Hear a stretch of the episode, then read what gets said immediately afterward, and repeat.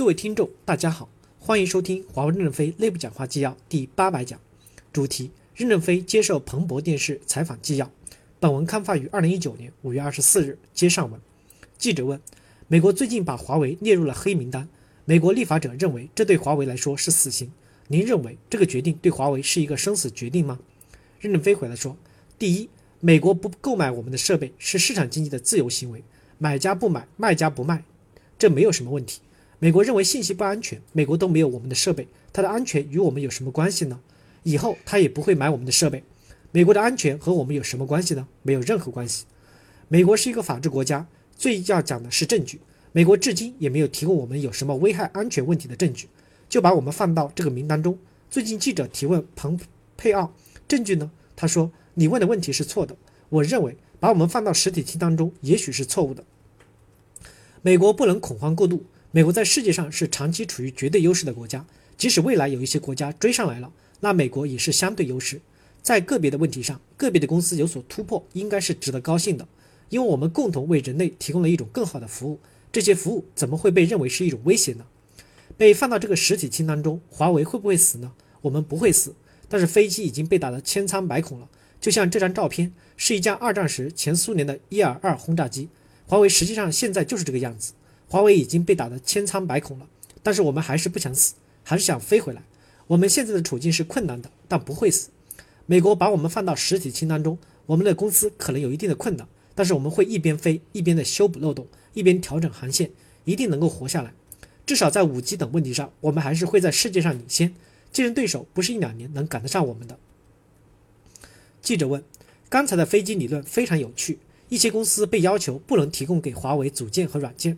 这些公司包括高通、英特尔、Google。如果没有他们的这些组件和软件，华为还能生存多久？任正非回来说：“美国不是世界警察，他不能管全世界。全世界都会根据自己的商业利益和立场来确定自己是不是和我们交往。确定和我们不交往的公司，我们就要去补这个洞。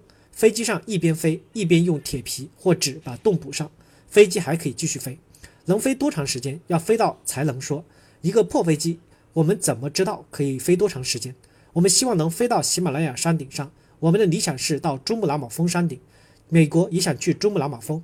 美国从南坡爬坡，背着牛肉罐头、咖啡；我们背着干粮，没有矿泉水，只有雪水，在北坡爬。美国采用了极端的手段对待华为公司。美国为什么这么恐惧？美国这么强大，华为这么样的一个小公司怎么会被这么重视呢？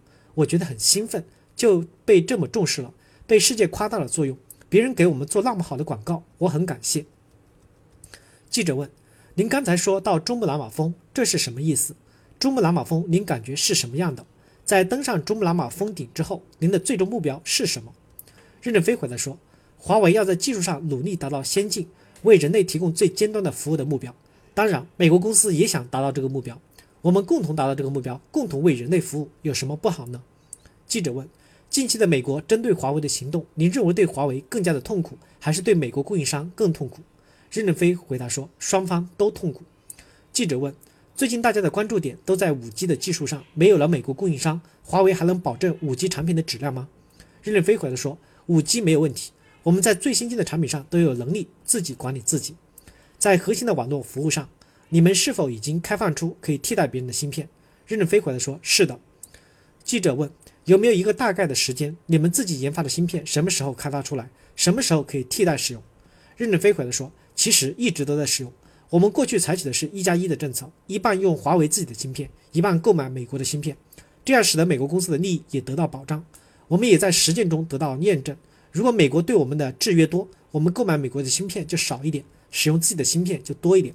如果美国公司得到华盛顿的批准，还可以卖给我们，我们还是要继续的大量购买美国芯片。”我们和这些公司都是同呼吸共命运的，不能因为我们能做芯做成芯片就抛弃伙伴，这样做以后就没有人愿意跟我们长期合作了。我们做芯片的目的不是要替代别人，形成一个封闭的自我系统，而是要提高自己对未来技术的理解能力。因此，我们并没有准备完全替代美国公司的芯片，而是和美国公司长期保持友好。所以，不是说什么时候拿出来代替，而是一直在使用自己研发的芯片。感谢大家的收听，敬请期待。下一讲内容。